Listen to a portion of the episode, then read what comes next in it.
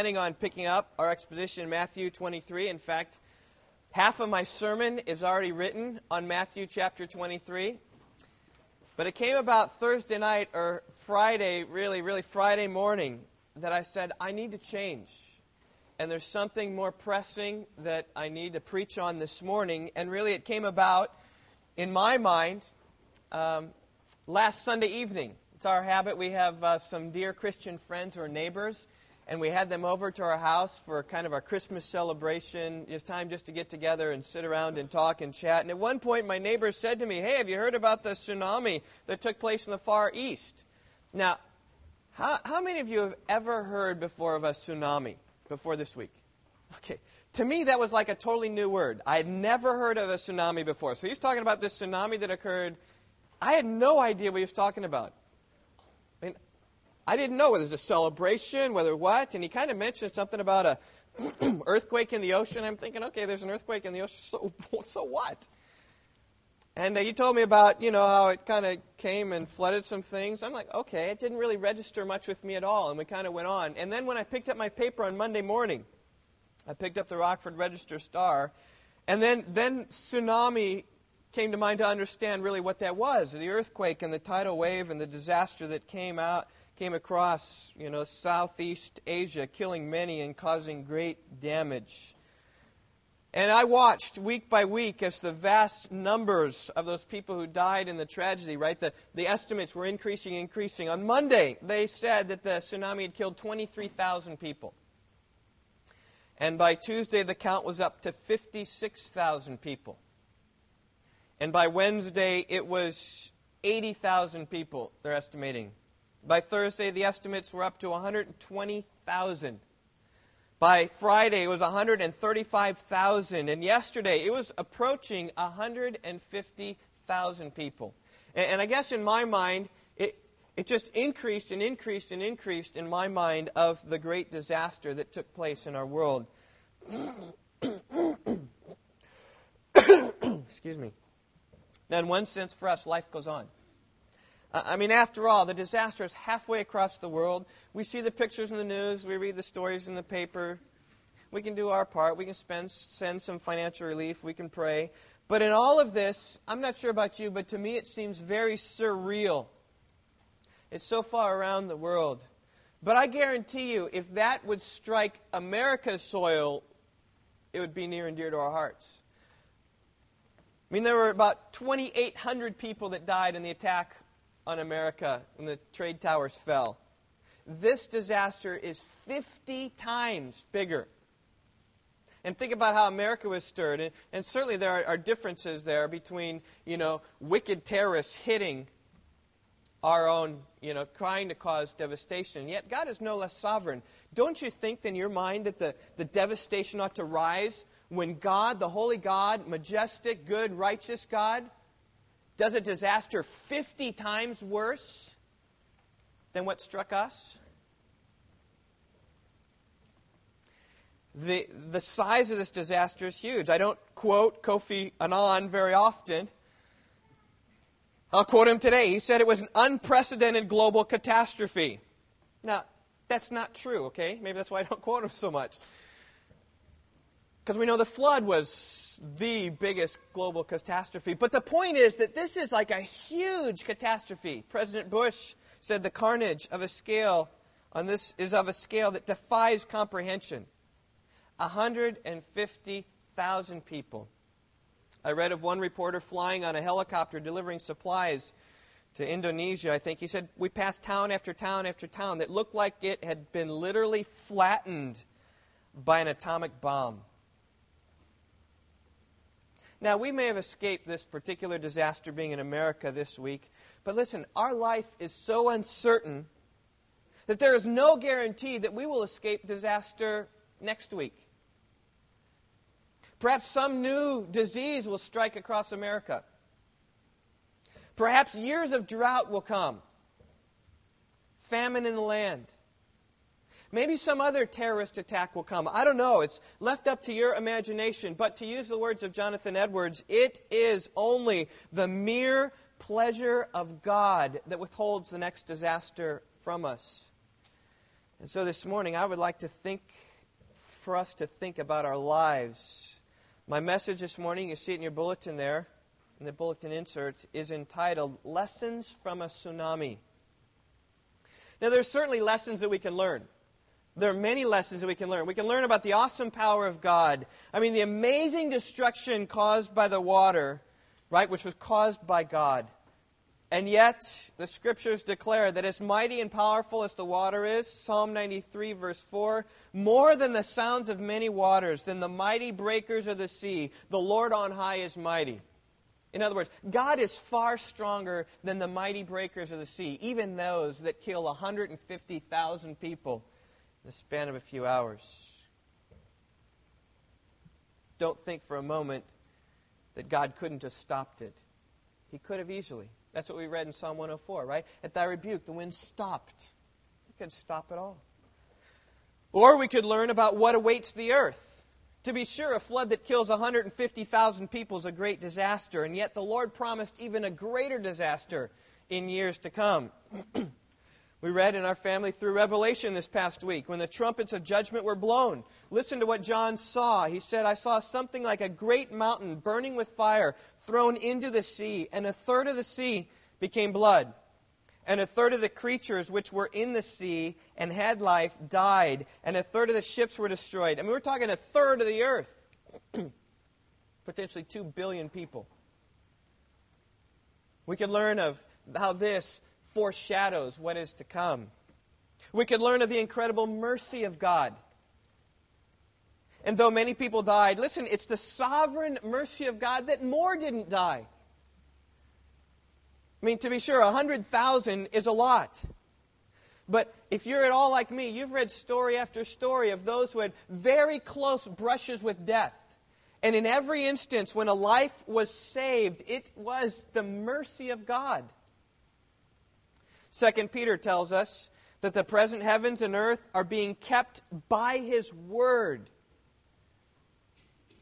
Kept for that future day of judgment. But now it's his mercy that holds the world together. It's by the word of God. His ultimate judgment isn't be, is being withheld upon the earth right now. It's his mercy that doesn't unleash that all right now. We can learn the power of God, what awaits the earth, the mercy of God. But this morning I'd like to focus our attention on two lessons, two of the, the many lessons that we could learn, and both these come from the same verse. I invite you to open your Bible to Job chapter 14. Perhaps you're there, perhaps you're not there. They come, both these lessons really come from this same verse. And my message this morning will be different. It's going to be real topical this morning by nature of the disaster, but we need to press these things in our heart. And, and this is an appropriate message for us on this New Year's Day. This first Sunday after the New Year, I know that my custom has always been to really challenge you all as a congregation, to really think about your life in your years to come in the next year to come and say, Am I going to really pursue God this year? Is this year going to be different than it was in 2004? And this verse would be great to reflect our minds upon that. I need to warn you, this is a sober message this morning. This is a message of disaster this morning. Job says, Man who is born of woman is short lived and full of turmoil short lived and full of turmoil. I like the way the English Standard Version does it. It says, Man who is born of a woman is few of days and full of trouble. There's this quantity that man has that's just a little, little bit. And there's this quantity that man has that is a lot.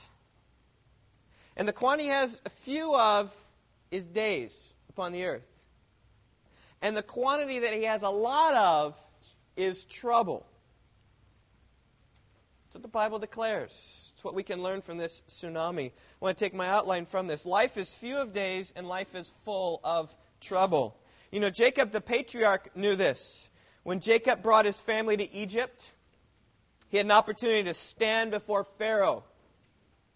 And Pharaoh asked him, he said, How old are you, Jacob? And listen to what he said. Jacob said, Few and unpleasant have been the years of my life, few of days and full of trouble. Moses knew this. In Psalm 90, he said, As for the days of our life, they contain 70 years, or if due strength, 80.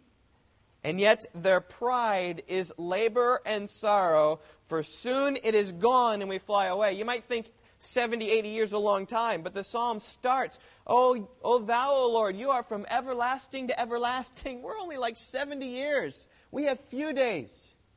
And our days are full of labor and sorrow full of trouble. Solomon knew this. Ecclesiastes 6, verse 12. In despair, Solomon cried out, Who knows what is good for a man during his lifetime, during his few years of this futile life? Our days are few, our troubles are full. Do you know this? Do you know what Job knew? Do you know what Jacob knew? Do you know what Moses knew?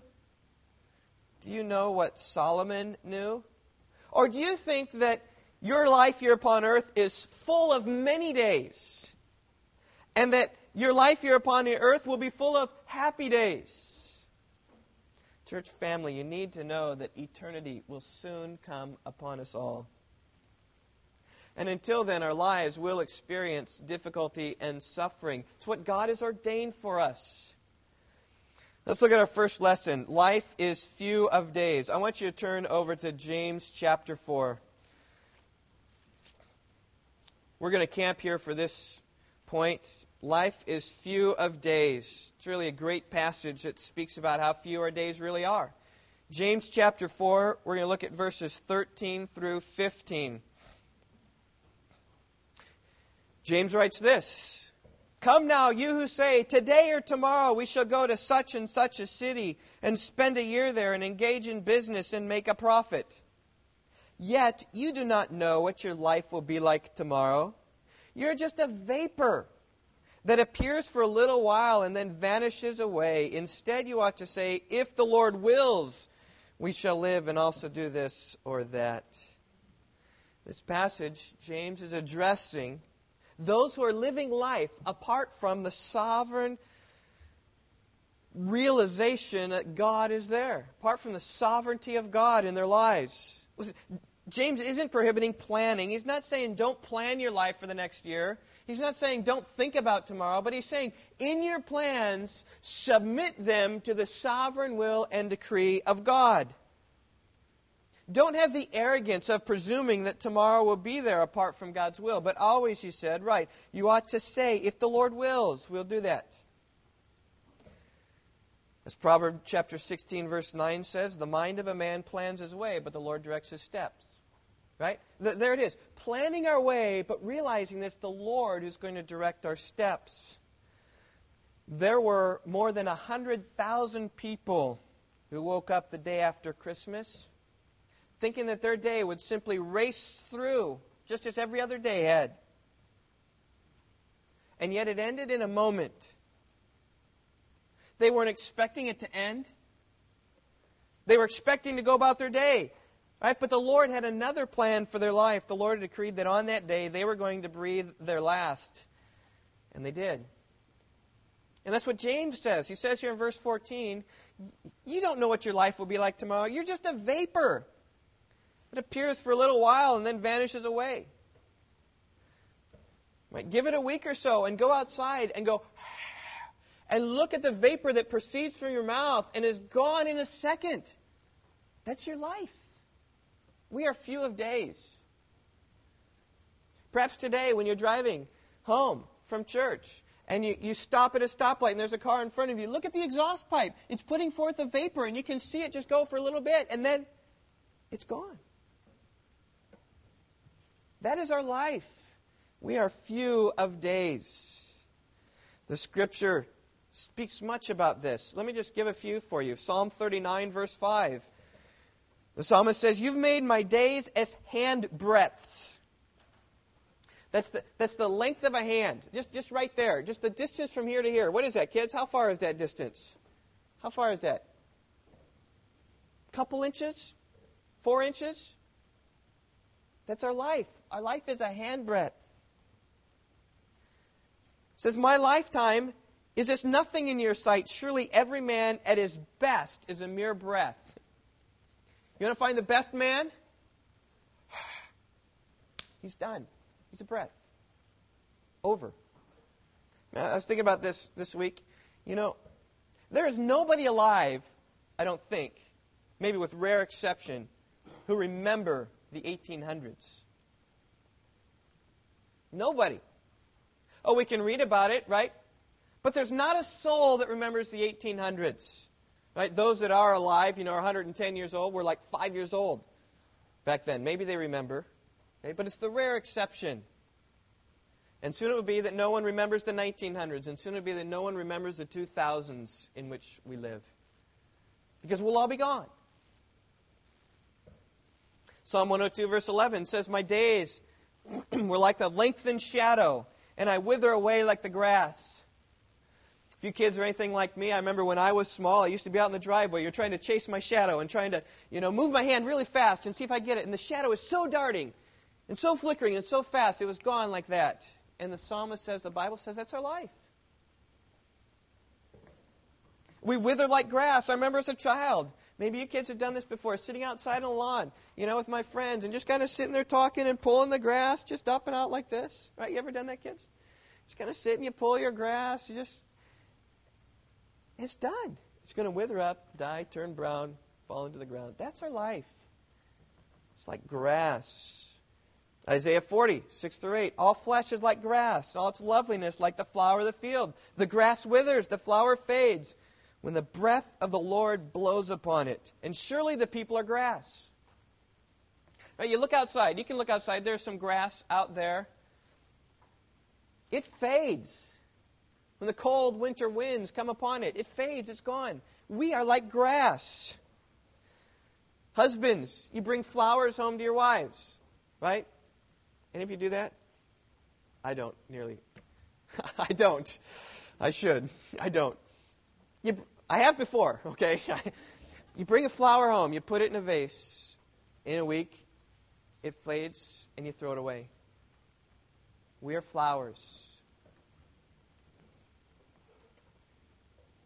Psalm 103, 15 and 16. As for man, his days are like grass, a flower of the field, so he flourishes. When the wind passes over, it's no more. Its place acknowledges it no longer. You know what? It may just be that the breath of the Lord will blow upon your life this week. It may just be that you won't gather with us next Sunday morning. Now, I, I'm not trying to be prophetic here, okay? And I hope that I'm wrong.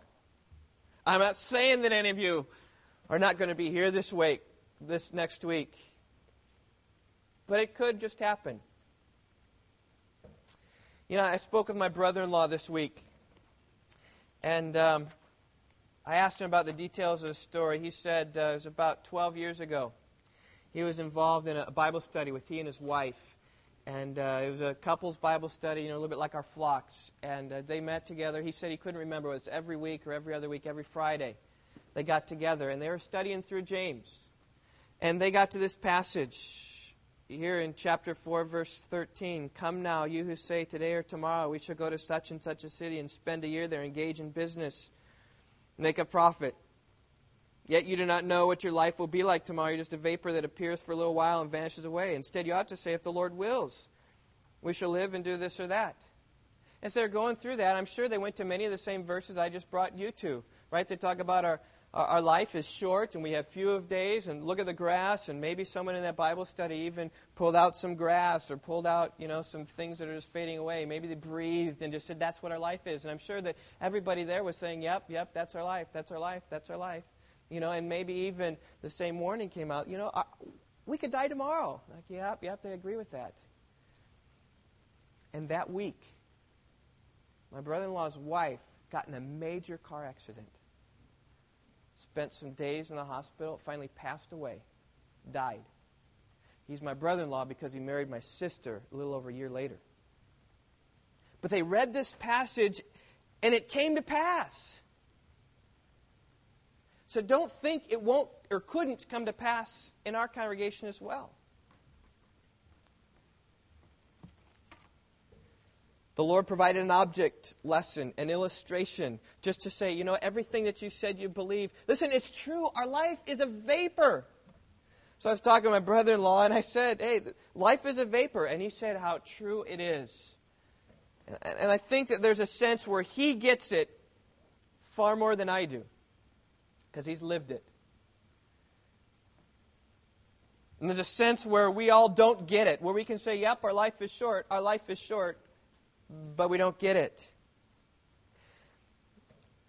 May the news of 150,000 people drowning on a day which they least expected it teach us the most valuable lesson that we can have. Life is short. Our days are few. My admonition comes from Psalm 90, verse 12. Moses wrote in that psalm, Teach us to number our days that we may present to you a heart of wisdom. That's the lesson we need to learn from this first point. Teach us to number our days that we may present to you a heart of wisdom. He's not saying teach us to number our years, right? Okay, I've got a few years. Teach us to number our days. He's talking about tomorrow, in the next day. We need to number our days because they are few and they are small.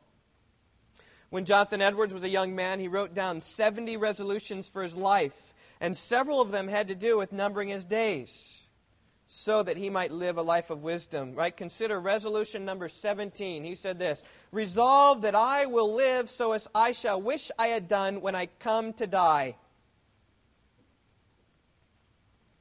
See, if this is how you live, you'll be able to die in the day when tragedy comes to your life.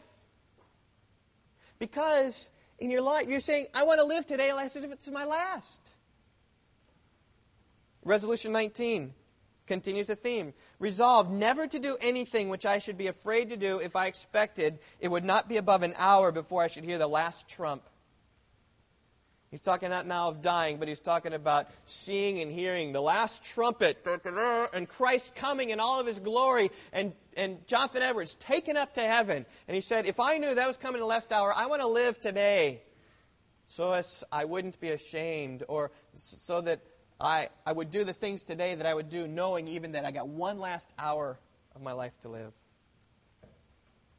And my exhortation to you, church family, is that you might number your days Number your days. Our days are few. Jonathan Edwards thought on his own death.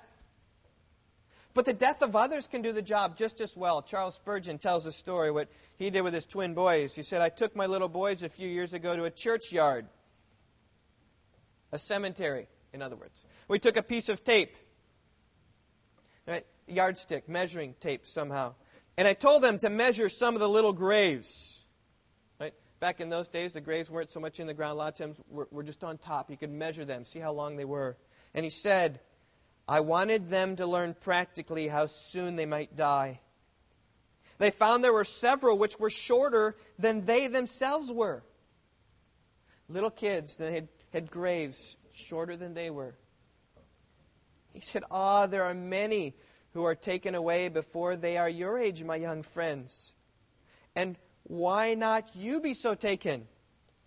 It's early with you, but not too early for death to be even now pointing its darts at you. Do what it takes to think on death. Visit cemeteries. Go to funerals. Think of your own death. I mean, we don't like that. I mean, do we? But it's healthy for you to get a biblical perspective on life. There's a wonderful way that going to a cemetery, going to a funeral, has a way of sobering us up to the reality of the brevity of life. Ecclesiastes 7, verse 2 says, It's better to go to a house of mourning than to a house of feasting. In other words, it's better to go to a funeral than it is to a wedding. Why? Because that's the end of every man, and the living take it to heart. When you go to a funeral and you gaze upon the corpse in the coffin, it's a visible reminder of where you are headed. And as you see this, it has an effect upon your heart. It helps you think of the end. And perhaps even it helps you think of the day when you're in the coffin and others are looking at you. Because that day, I'm telling you, friends, is a breath away. Man is few of days. And I, Simply, are you ready to die? 150,000 died this past week. I don't know how many of them were ready to die. My responsibility of this flock is to seek to do whatever I could do to prepare you for that day. Are you ready to die? If anything, the tsunami teaches us, it ought to teach us that our lives could end soon, right? I, I thought of different scenarios that might come across your path this week. A car wreck. Maybe hit by a drunk driver. Maybe some kind of accident where you fall from a high height. Maybe something falling on you. Maybe some random shooting. Maybe some stroke. Maybe some nuclear meltdown in Byron. I don't know. I'm just, I'm just thinking. All of these are possibilities for your life. And are you ready to die? There's only going to be one issue that's going to matter on that day when you die. How are my sins dealt with? Because you're going to stand before God. And when you stand before God, it's going to be your sins, which is the one issue in your life. It's really the most important question, even for you to deal with now. Are your sins forgiven? Or will you be punished for your sins? And that's the gospel of Christ, right? This is where there's hope in this sermon. It's not just a sermon about, you know, glib and glub. There is hope here that in the gospel of Christ, that you believe on the Lord Jesus Christ, believe that He took your place on the cross, look to Him and what He's done, and hope and trust in Him. If you do, you'll be ready to die. As Paul said, to live is Christ, and to die is gain. It's your only hope. Flee to Christ. Look to Him. Constantly be looking to Him. Realize that in Him is your only hope to stand before God. Well, life is few of days. Let's turn our attention now to the second lesson we can learn from the tsunami. Life is full of trouble. Again, Job 14, verse 1 says, Man who is born of woman is few of days and full of trouble.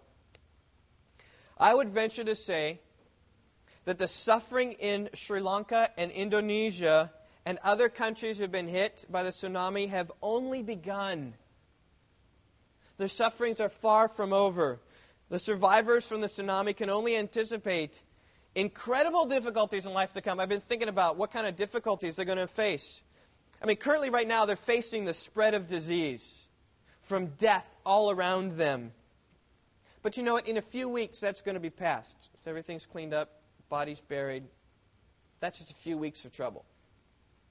After that, the survivors are going to face the, the trouble of rebuilding their communities. Everything they owned was gone. That'll take a decade or so. They're going to have trouble and labor and toil to build their community for the next decade. Constant reminder of the disaster that took place this week. We will long forget about it in a couple months. They will remember it eight years from now. In fact, furthermore, I think about the survivors, right, facing the nagging questions of life, right? Why did this happen? Why did this happen to me? Why did I lose my whole family? There are many people who lost their whole family. And for the rest of their lives, images and memories and smells will haunt them. Images will fill their mind of, of the three year old that they were trying to hold and the current swept and they just couldn't hold any longer. And, and they watched their child never see their little boy again. And they'll think about that. Why couldn't I just hold on stronger? Why couldn't we have been another place? They'll remember the dead bodies floating in the water that they saw. They'll remember the mass graves that they helped to dig for many of their friends. The smell be deeply entrenched upon their mind. The rest of their days will be full of trouble. And you need to realize that what is taking place today in Southeast Asia is really a picture of what will come upon us. And I'm not saying America is destined for equal disaster in the near future. I'm not predicting the end of the world. I'm not saying that. I'm simply pointing out that our lives will be full of trouble as well. What took place in a global sense for them will take place in each of our lives. I guarantee it. It's inevitable. We live on a fallen earth. The whole creation groans, Romans 8:22. Our existence is filled with trouble and suffering. Jesus said that. In the world you will have tribulation especially as a member of the body of Christ. I turn over to Acts chapter 14. It's amazing here. Acts chapter 14. Paul, Barnabas had gone out, preached the gospel to these cities, kind of reached the end, and now they're coming back, right? Just a couple weeks after their conversion, right? He's coming back to speak with them about what life is going to be like. Verse 21 After he'd preached the gospel to that city, Derbe, and made many disciples, they returned to Lystra and to Iconium and to Antioch. He was strengthening the souls of the disciples, encouraging them to continue in the faith. These were new Christians. This was the advice given to new baby Christians. He was telling them, continue on, keep going, because through many tribulations you must enter the kingdom of God. This is new Christians. He's saying your life is going to be full of trouble, especially if you name the name of Christ. You go through the history of the Bible, and God's children have always suffered greatly. Job is a great example, but he's one of many, many. Jacob suffered greatly. Joseph suffered greatly. Moses suffered greatly. Elijah, Jeremiah, John the Baptist, Jesus. Jesus suffered greatly. Peter. Tradition says he hung up on a cross upside down. Stephen was stoned to death for his preaching. Paul. You want to live godly in Christ Jesus, you'll be persecuted. In this world, you have tribulations. I mean, that's the picture of the world. And, and maybe today finds you without suffering at the moment. Maybe today you're saying, Steve, listen, I'm looking upon my life and I think things are going pretty well. I got years ahead of me. My body's healthy. I'm not sick. I, I feel pretty good. In fact, I got my, my video games, my cable television, and my friends. My job's going pretty well. I've got enough money to purchase what I need. And I have an abundance to purchase what I want. Well, if this is you, I just say, give it a few years. Just give it a few years. And your trouble will come. I guarantee you it will. I mean, last time I checked, the going death rate is 100%. And when your body starts to decay, trouble will come. Trouble will come. And really, the purpose of my message this morning is to help prepare you for that time. Because I love you and I want you to conquer through that time. Maybe that time is 10 years from now. Maybe that time is this summer. Maybe it's next month. Maybe it's next week. Maybe it's tomorrow. And I'll just tell you, suffering is closer to you than you think. For those of you at prayer meeting this morning, you know that suffering is closer to you than you think.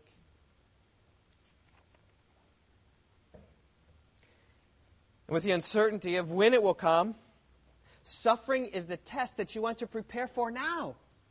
You don't know when it's going to come. Pop quiz tomorrow. Maybe it comes next month. You want to prepare now and be ready for it. Don't procrastinate. Start thinking about your trials and difficulties today. No, start thinking about them right now, about the trials that are coming in your life, full of troubles. Because in the day when the test comes, you're going to respond in one of two ways. You'll become bitter or you'll become better. I've seen it. I've seen people respond to trials in a resentful way that's only brought them to bitterness. I've seen people respond to trials in a right way that has brought them real and genuine and much happiness. And if you want to get bitter, if you want to get better rather than bitter, not to be confused with butter, if you want to get better, not bitter, two things you need to know. First is that God has a purpose. God has a purpose in your suffering. Certainly, all suffering in the world is a result of sin. But if the promise of Romans 8:28 is true, right? Remember that God causes all things to work together for good to those who love God, who are called according to His purpose. If that is true, and it is, then there must be some good result that God will work through your suffering. God has a purpose in it, and you will find a tremendous comfort in knowing, believing, and trusting that God has brought this trouble into your life for a purpose. That's going to be the bedrock when troubles come and trials come and sufferings come, the, the, the bedrock that's going to keep you is the sovereign purpose of God. Turn over to Philippians chapter 1. Philippians chapter 1. We're going to look at verse 29. Right? Paul's writing to the believers in Christ. He wants to put before them God's plan and purpose for their life. This is the plan that God has for those who believe in Christ. Here it is. Philippians 1:29. For to you Philippians it has been granted for Christ's sake not only to believe in him but also to suffer for his sake. In other words, Paul's telling the Philippians that they believe in Christ because God has given them faith to believe. It's been granted to you to believe. He gives it to them to believe. But God's given them two things He's given them to believe, and He's also given them to suffer. He's given them to suffer for the sake of Jesus. Isn't that what it says? Not only to you, for to you it has been granted for Christ's sake, not only to believe in Him, but also to suffer for His sake. In other words, God has afflicted them so that Christ would get the glory. I think that's what it means, for His sake. God has given them affliction that they might glorify Christ. Now, there are many ways that this suffering can bring glory to Christ. In this particular instance of the Philippians, we don't know the exact details of how this was accomplished, but we do know how Paul's suffering illustrates this principle. Paul's own suffering accomplished this, right? Turn, look back at chapter 1, verse 12 through 14. When Paul was writing this letter to the Philippians, Paul wasn't on his couch watching TV. Paul was in a cold, dark dungeon cell.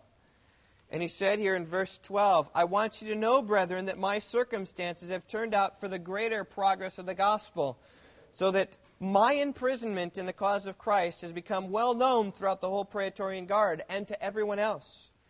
And that most of the brethren, trusting in the Lord because of my imprisonment, have far more courage to speak the word of God without fear.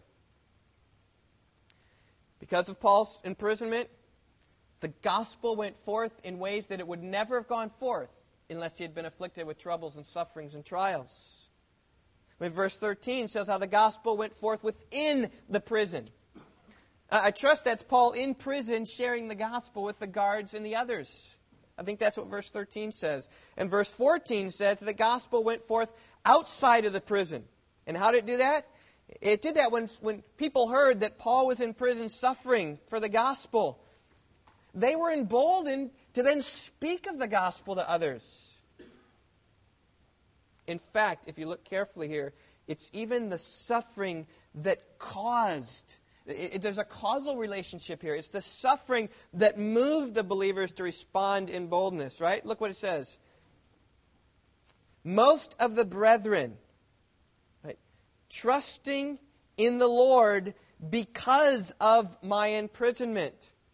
It's because of his imprisonment that the brethren trusted in the Lord and were far more bold to go forth and preach it. God's purpose for the sufferings of Paul's life was to increase the spread of the gospel. And is that a good thing or a bad thing? It's a good thing. Maybe bad for Paul at the time. When you look at eternity, uh, it's a great thing. There's several of us men at Rock Valley Bible Church are going to start today reading this book, To the Golden Shore. And it tells the life of Adoniram Judson, and I still have a few copies of this if you want to be involved in that. John Piper was talking about this book, really, talking about the life of Adoniram Judson, and listen to what he said. He said, More and more I am persuaded from Scripture and from the history of missions that God's design for the evangelization of the world and the consummation of his purposes includes the suffering of his ministers and missionaries. Suffering of ministers and missionaries.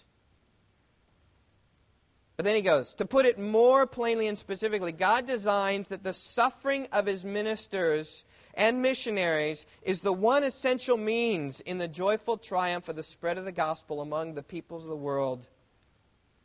It's the means. The suffering of God's people is the means through which God spreads the gospel. And nowhere is it more clear here than in Philippians chapter 1. It was Paul's imprisonment that was the means by which the gospel was spread. It was because of his imprisonment. And I say this because the world is not particularly impressed with us Christians when things are going well. I mean, when we're healthy, wealthy, and prosperous, the world looks at us and says, I would be happy too if I had health and wealth and prosperity. That doesn't help help progress the gospel. Do you know what helps progress the gospel? You know when the world is very impressed? When we suffer with joy. When things are bad for us and troubles come and we conquer delightfully through it, then the world says, Things are going bad for you. Why are you joyful? It's at that point, you remember in 2 Peter? Always be ready to give a defense for the hope of the gospel that lies within you. How many of you have ever had anybody ask you, what's, what's the hope of your joy? Some. It could be, perhaps, that trials haven't come on your life to demonstrate that your joy is extra worldly.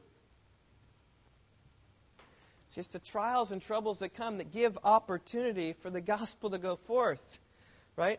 It's the point when people notice that we can speak clearly and plainly of a heavenly joy that far surpasses the pleasures that we have here on earth. Right? We can speak of the heavenly city that we're looking for, not these current possessions. That's why those right Hebrews to which the writer of the Hebrews wrote they, they gladly left their possessions joyfully because they knew their heavenly city was, a, they knew that their enduring possession was a heavenly city. See, it's when we're afflicted that we have great opportunity to give testimony or love for Jesus. It was a case of Paul's imprisonment. The sufferings in prison were the means through which Paul and others were able to spread the gospel in ways in which, if he never was in prison, that wouldn't take place. And when suffering comes upon God's people, how easy is it for us to look inward and try to solve our problems rather than looking out of ourselves, seek to discern the purpose of God in our sufferings, and then tell it to others. Right? It may just be that your suffering or your trouble is the means by which God will convert others. If you knew that by your troubles and your suffering, that he would use that circumstance to give you an opportunity for the gospel, would, would bring others to Christ, would you willingly suffer? Paul said in Romans chapter 9 or 10, I forget which one, he said, I wish I could be in hell for the sake of my brothers. You say, Oh God, afflict me for the sake of the gospel. Afflict me for the sake of bringing the good news of Christ to others. Can you say that? I mean, think about, think about the church in Philippi, okay? It, were the church in Philippi to write a history of, of how their church started and how it went, I think that they would point to the imprisonment of Paul as a key means that God used to build the church. Do you remember what happened? Paul and Silas were in prison suffering unjustly for the gospel. And what were they doing in prison, kids? They were singing. Now, is that strange? I think that would have drawn a lot of attention to themselves. I mean, prison isn't a joyful place for most people. And so I think as they were singing, the, the prisoners and certainly the jailer were looking at who are these guys? How can they have this joy amidst.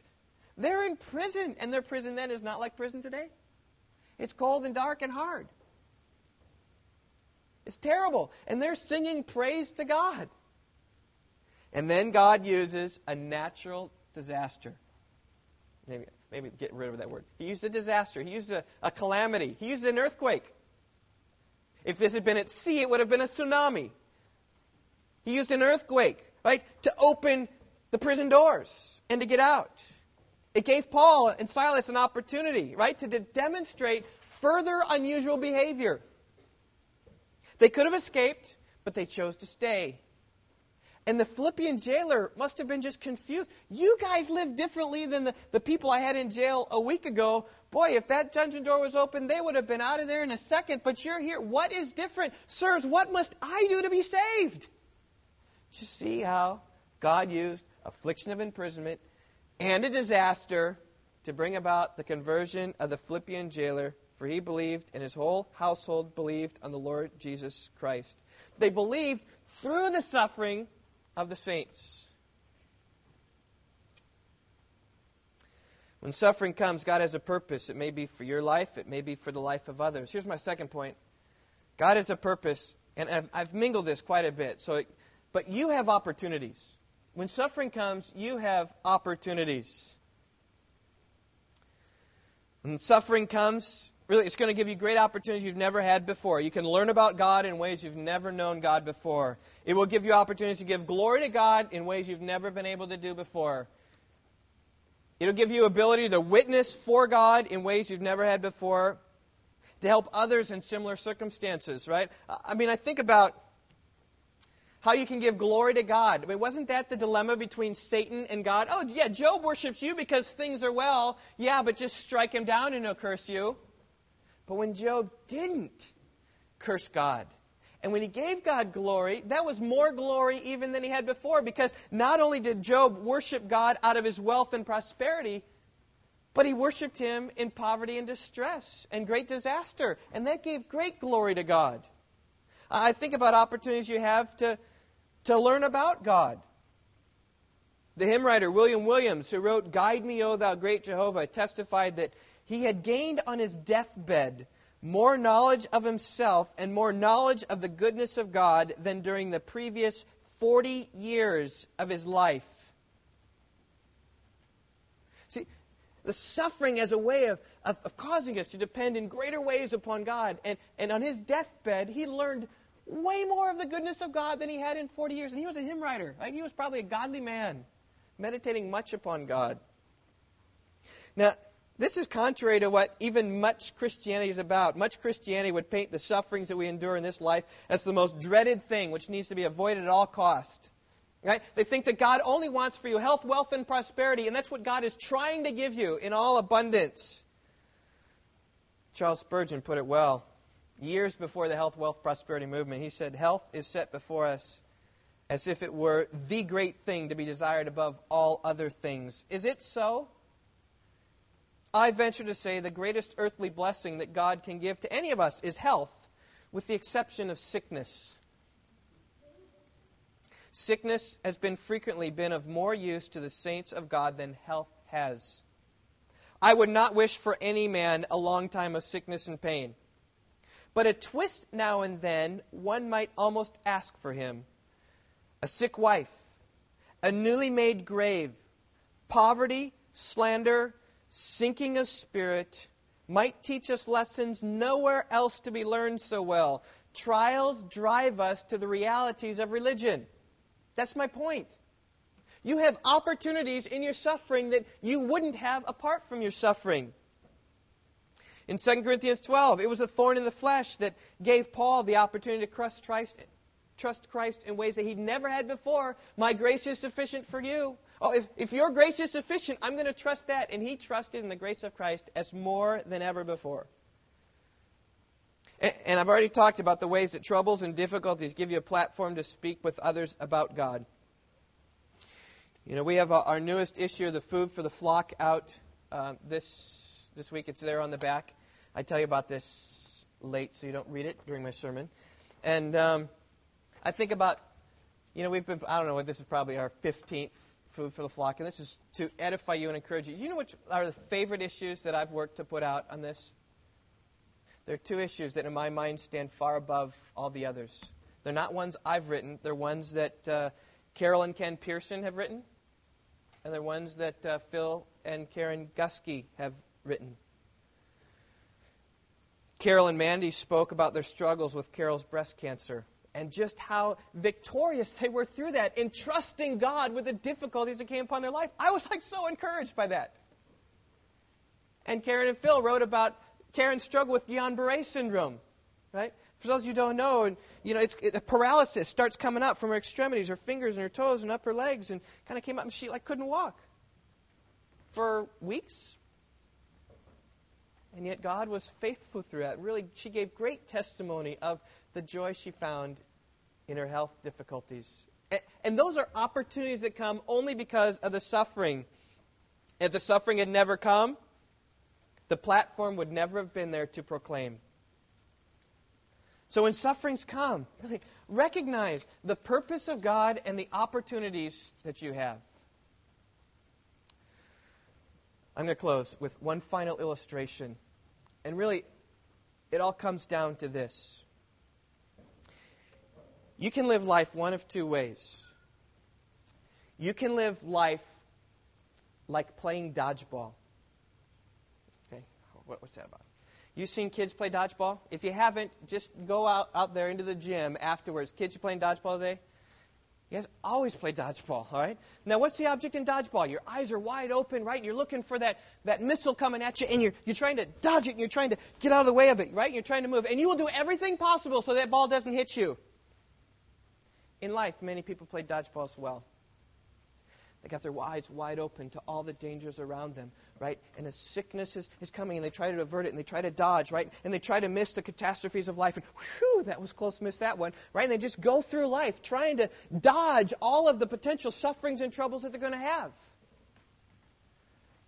You can live life that way. I think it'll just lead to a fearful way of living. And you know when God plays dodgeball?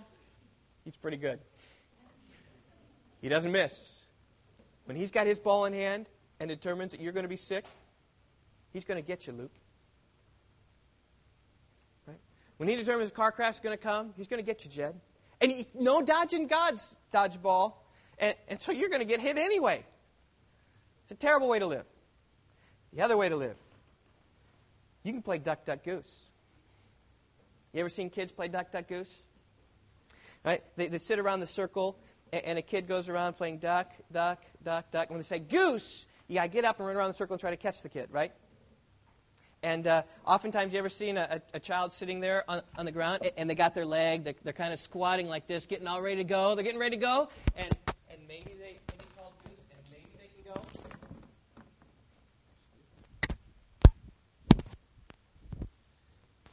This is for posterity, I guess. Maybe I can just do this but they're all set and they're all ready to go. And, just like in dodgeball, you know, in some sense, when balls are thrown, you're probably not going to be hit. Sooner or later, you're going to get, get hit. But, but in duck, duck, goose, probably they're going to say duck, and probably it's not going to be there. But you're ready just in case they say goose. And when they say goose, you are ready to go because you know that God has a purpose for your life.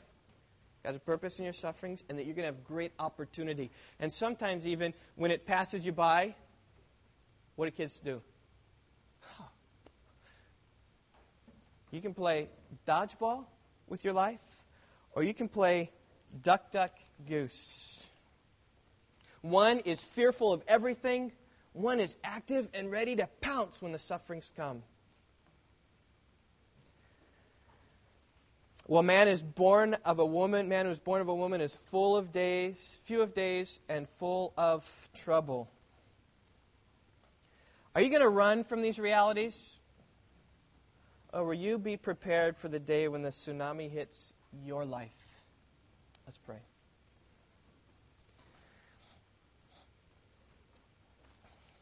Lord, I know of the hardness of this message, and I know I have preached it to myself first. And I know that when sufferings and troubles and persecutions come, I'll probably be the first in line from a persecuted for Christ's sake perspective. Yet, from a, a, bodily perspective, Lord, I would pray, even as I was thinking this week of being 37 years old and looking at years to come before major bodily difficulties perhaps come upon me. And God, I would pray that you would stir in my mind and my heart, God, a an imminence and expectancy, God, to know that my life is very short. And that 70 or 80 years are but nothing in your sight. They vanish away like a sigh. As the hymn writer says, that the only things done for Christ on this earth will last. So we have only one life to live, and it will soon be past. And Lord would pray that you would stir in my soul a heart and a passion to pursue Christ with all of my passions and all of my desires, God, to find in Him complete satisfaction And I, and I do pray also for these dear people, God, this congregation, Rock Valley Bible Church, whom I love. I would pray that as, as troubles come upon us, I pray that you would give us, more than anything, a right response to them. I would pray that today we would begin our, our training for the day the test comes, that indeed we would be better, and that we would not be bitter. You have spared us in our country of the tsunami and the nas- national disaster. And yet, God, it's your mere pleasure that withholds the next one from us. And I pray that we would see your tremendous mercy, that all we have is by your mercy, and all we have is by your grace. God, may we indeed rejoice in your loving kindness to us and entrust ourselves to Christ that's the only one who can help us out of this dark, deep, fallen world. We pray in Christ's name. Amen.